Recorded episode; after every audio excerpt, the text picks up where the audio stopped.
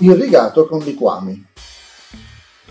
Der Standard, un giornale austriaco, riferisce un decimo di tutte le piante economicamente utili in tutto il mondo è coltivato con acque reflue.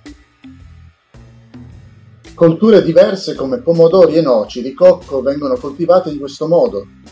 L'articolo afferma le acque reflue sono per lo più non trattate, fluendo direttamente dalle megalopoli nel sistema di irrigazione.